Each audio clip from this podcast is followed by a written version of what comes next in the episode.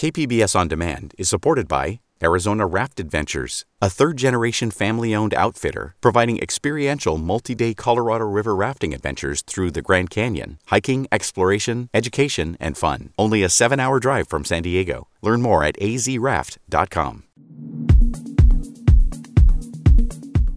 We're at day six for battling the Valley Fire south of Alpine. Firefighters have made more progress in containment yesterday. It's 27% contained as of late last night. Meteorologists have predicted Santa Ana winds would kick up this week, but yesterday's winds were not as bad as they feared. Evacuation orders are still in effect for a number of areas. Stay with us, we'll have more on this story just after the headlines.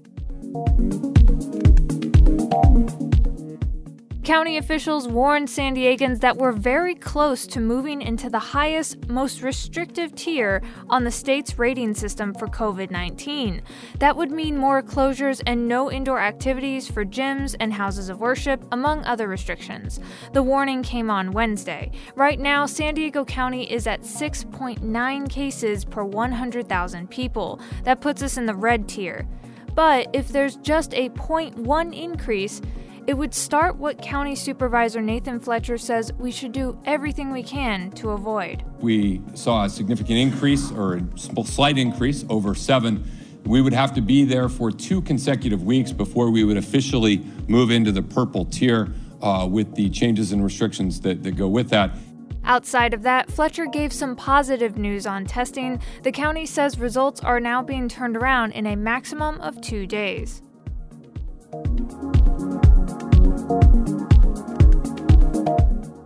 San Diego State University is still seeing an uptick in the number of COVID 19 cases, with the county reporting 44 new cases yesterday. This brings the university's total up to 444. San Diego County Public Health Officer Wilma Wooten said it's possible cases from the university could tip the county into that purple tier of the state's monitoring system. But cases in other parts of the county would also have to spike for that to happen. Certainly, yes, that is possible if the cumulative number of daily cases uh, continues to, uh, well, increases to a point that we were seeing in July, where we have uh, 300, 400, 500 daily cases. The university also announced its first hospitalization resulting from the spread of COVID 19. SDSU administrators said they're currently investigating about 500 violations of university social distancing policies.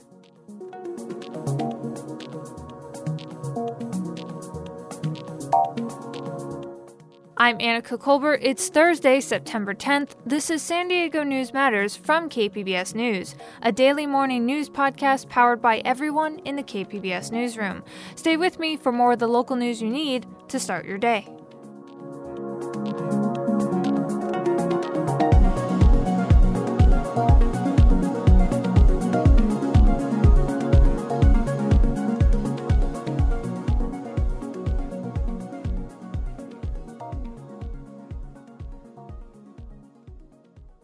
KPBS On Demand is supported by the Museum of Contemporary Art San Diego, offering visitors to the La Jolla campus special exhibitions, collection galleries, coastal vistas, seaside dining, and more. MCASD.org.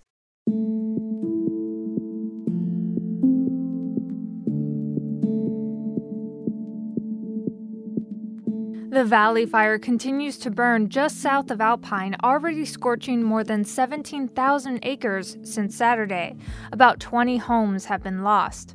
KPBS reporter Matt Hoffman spoke to one man who stayed behind to save his home and is thankful strong Santa Ana winds didn't restart a huge fire. We didn't have the Santa Anas because if we'd have had the Santa Anas, I don't think you'd be doing this interview except for rubble behind us. Mark Burkett lives on the edge of Alpine off of Japatul Road. He says the fire ripped through a valley behind his home. Like it's raining fire, like little, because all the when the oak trees go up, all the leaves catch on fire and then they just float down and catch all everything on fire. While Burkett's neighbors were evacuated, he and his son stayed behind, determined to protect his property and others. Like, what the hell am I doing?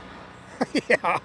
No, I. Uh, I don't know. You, you get the adrenaline starts going, running around with garden hoses, making sure the hammers didn't light anything on fire. Burkett's home was spared, but some of his neighbors weren't so lucky. Some in the area have been without power since Saturday. There are still road closures near evacuation zones. Matt Hoffman, KPBS News. A black protester who's been in jail for weeks on a $750,000 bail will now have it lowered so he can be released. The bail is now $150,000. KPBS's Claire Trageser reports. Denzel Drawn, who is a black man, was arrested during a protest in downtown San Diego. Police allege he picked up a can of pepper spray dropped by an officer and sprayed it at the assembled officers. Police charged him with nine felony counts of obstructing an officer and nine felony counts of illegally using pepper spray. Drawn pleaded not guilty at his arraignment. His attorney says supporters will be able to bail him out so he can wait at home for his trial. Drawn's original bail was higher than if he'd kidnapped someone and almost as high as for murder. Police requested a judge almost double his bail because they say he's a danger to police and a flight risk.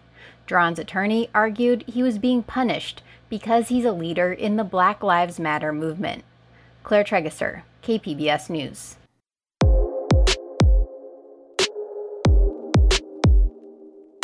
Earlier this week, a federal judge in San Jose ruled that census workers can't begin to wind down operations yet. But local organizations, joined by San Diego Congressman Juan Vargas, are still sprinting to that original September 30th finish line to make sure everyone in San Diego gets counted.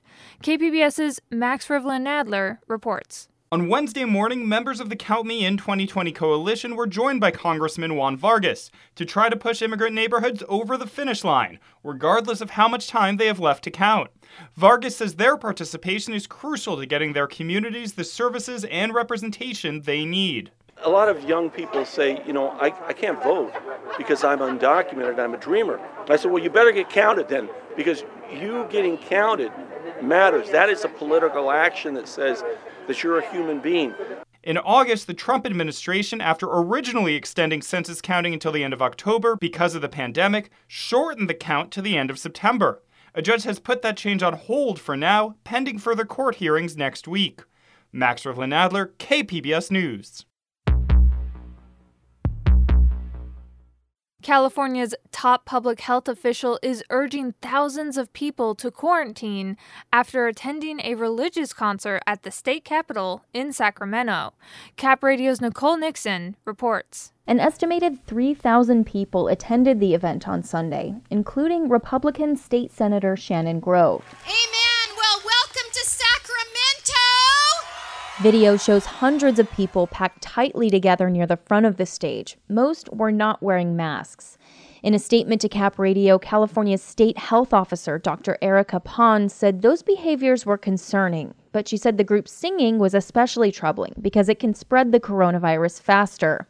Pan encouraged attendees to self quarantine for 14 days and get tested if they experience symptoms.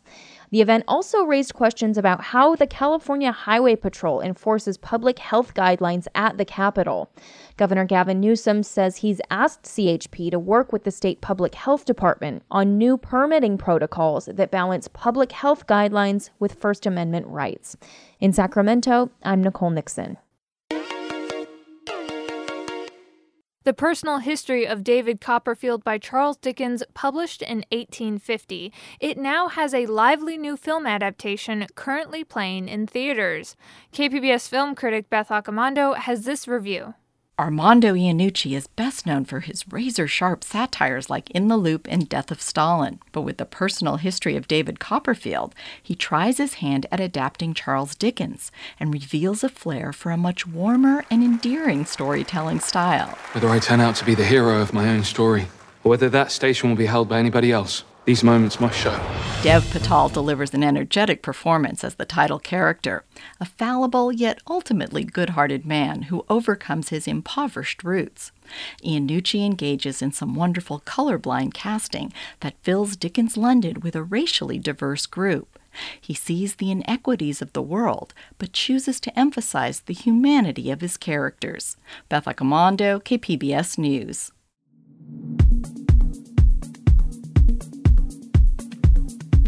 Coming up on the podcast, a recent report shows that California and Hawaii have the largest number of buildings with rooftop solar installations in the U.S., and San Diego ranks second in the nation for its share of solar viable buildings. San Diego, because of our weather and uh, honestly because of the high cost of electricity, have always been a, a good market for solar. Now, the threat of power blackouts has increased the interest in not just solar panels, but also batteries that store the energy they produce. That's up next after this.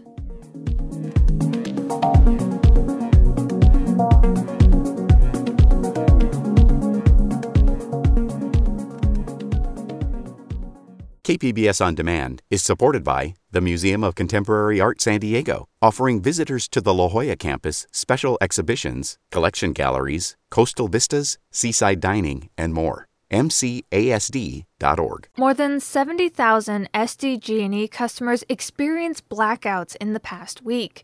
This was largely due to grid overloads from the record-breaking heat. And with the threat of more blackouts, interest in solar panels has grown. Many people now have questions about whether it's worth getting storage batteries too. Benjamin Airth is the Senior Policy Manager at the Center for Sustainable Energy. It's a San Diego based nonprofit with a vision for a future with sustainable, equitable energy. He spoke with KPBS Midday Edition host Allison St. John about how the energy marketplace is changing. Here's that interview. So, now having solar panels on your roof won't help you if there's a blackout, will they? Uh, that is correct. They will not. And explain what else you would need to have in order to not be blacked out when the power goes down. So, uh, when, when solar was first getting installed, batteries weren't really an option. We typically looked at the grid as the battery to, you know, use those solar credits that we produce during the day um, and use them you know when the when the sun's not shining uh, but now with the need for backup and with the you know innovation around energy storage or batteries uh, that is now a viable option for homeowners to pair with their solar. So they can offset their utility bill, but also have power in that battery if and when the, the power goes off. Okay, now a recent report shows that California and Hawaii, not surprisingly, have the largest share of buildings with rooftop solar, and San Diego ranks second as the city with the largest share of solar viable buildings. So we in San Diego are ahead of the game with solar panels, right? But where do we stand in terms of in investing in battery storage?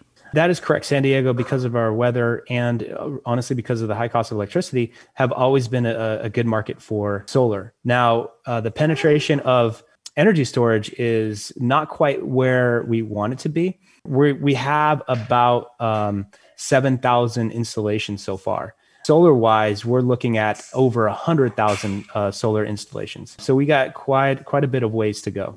Well, obviously, the price is the biggest hurdle to, to, going independent with energy. Has the price of solar panels and domestic energy storage come down at all? It has, but not not not where we would like to have seen it so far. And you know, right now you can get an energy storage system for anywhere between let's say eight thousand and fourteen thousand dollars. And yeah, we really want that number to, to come down. And the more this market grows, the more we're going to see that that number cut down. Um, just like we did with solar, since um, solar really took off in let's say 2004 2005, uh, the cost has gone down by over seventy percent. And that's what we're hoping to see with energy storage as well.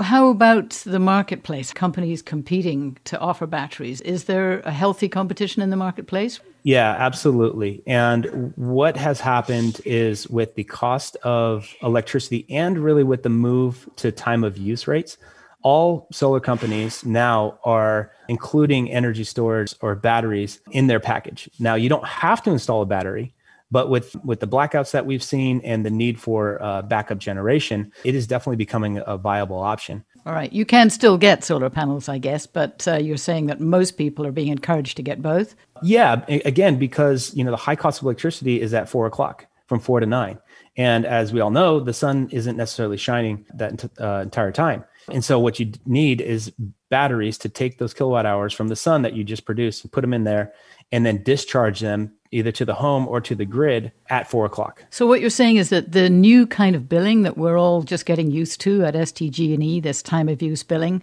where there are peak periods uh, between four and nine, that makes it more attractive to get battery aided power. More attractive for solar and storage, and less attractive for solar only. That's correct.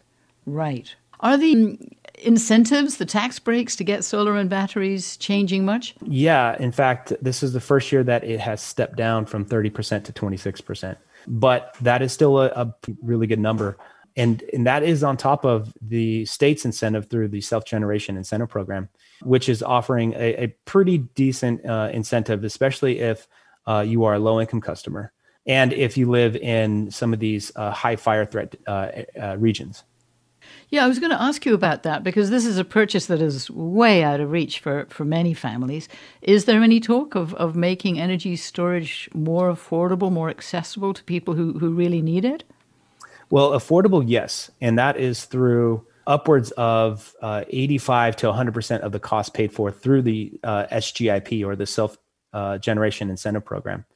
Accessible uh, is a different story because not everybody owns their own home or their own roof. If you live in an apartment, you know you don't always have the ability to uh, install solar, even though many apartments in San Diego uh, and in California have. But what the industry um, is trying to figure out is how can apartments become more resilient and offering access to, to clean solar energy as well as the uh, the backup that is is needed these days. What would you have to do to qualify for the 100% subsidy? You have to number one uh, be a low income customers, and uh, the the program has those requirements uh, you know set out but you also have to be in a high fire threat uh, district uh, tiers three and two. You know really speaks to some of these areas that are are bordering you know the wildland out there that we have seen uh, you know catch on fire. And that's throughout california as well. Um, or you have to have evidence of two or more power shutoffs through the uh, public safety power shutoff notices that the utilities have given so if you fall within those two regions, then you are eligible for that uh, 100% incentive. Well, that could become more common. Uh, no, I, I agree. Um, and it, uh, small nuance though, the, the PSPS events are from when the utility is notifying customers of when there is going to be a power shutoff because of high uh, winds and the threat of fires. But now the nuance, as we saw this weekend, is what about the threat of actual fires? right? That is, is shutting customers off. And so um, those two things are different in the eyes of the Public Utilities Commission. And there's talk of perhaps merging that, which would allow for many more customers to um, become eligible. Because you're right, fires and other um, you know heat waves and other uh, factors are playing into um, why we're having more and more blackouts, which essentially means that there should be more and more customers who are eligible. Interesting. So, what kind of legislation's in the work in Sacramento that could make a, a, difference to whether investing in solar and batteries is worth it to the consumer? Um, that's a really good question. And to be completely frank, not much, um, at least this year. Uh, there's been a lot of uh, bills early on that looked promising for, let's say, microgrids um, and even legislation for solar and storage for schools. But a lot of that has, you know, just taken a backseat just because, uh, you know, everything is so up in the air in, in Sacramento right now. Finally, you know, the state is moving to more sustainable energy sources, but the recent blackouts have raised questions about whether sustainable energy like solar is reliable. But would more people investing in solar and batteries help the state to deal with these peak energy use events? Yeah, uh, th- that's the million dollar question really. And um, and it's it's not just through solar and storage it's also through demand response programs that allows for homeowners or businesses to actually receive value or reductions in their utility bills if they dial back their power. You pair that and solar and energy storage there can be a huge benefit for for the grid because you you'll have you know thousands to millions of these distributed systems in places where that power is needed through microgrids as an example it can help power not only a home, but let's say a block or maybe a downtown area. So there's so many options. It's just California really needs to, you know, put a plan in place that allows for this to happen. That was Benjamin Airth, Senior Policy Manager at the Center for Sustainable Energy, speaking with KPBS Midday Edition host Allison St. John. That's it for the podcast today. Thanks for listening.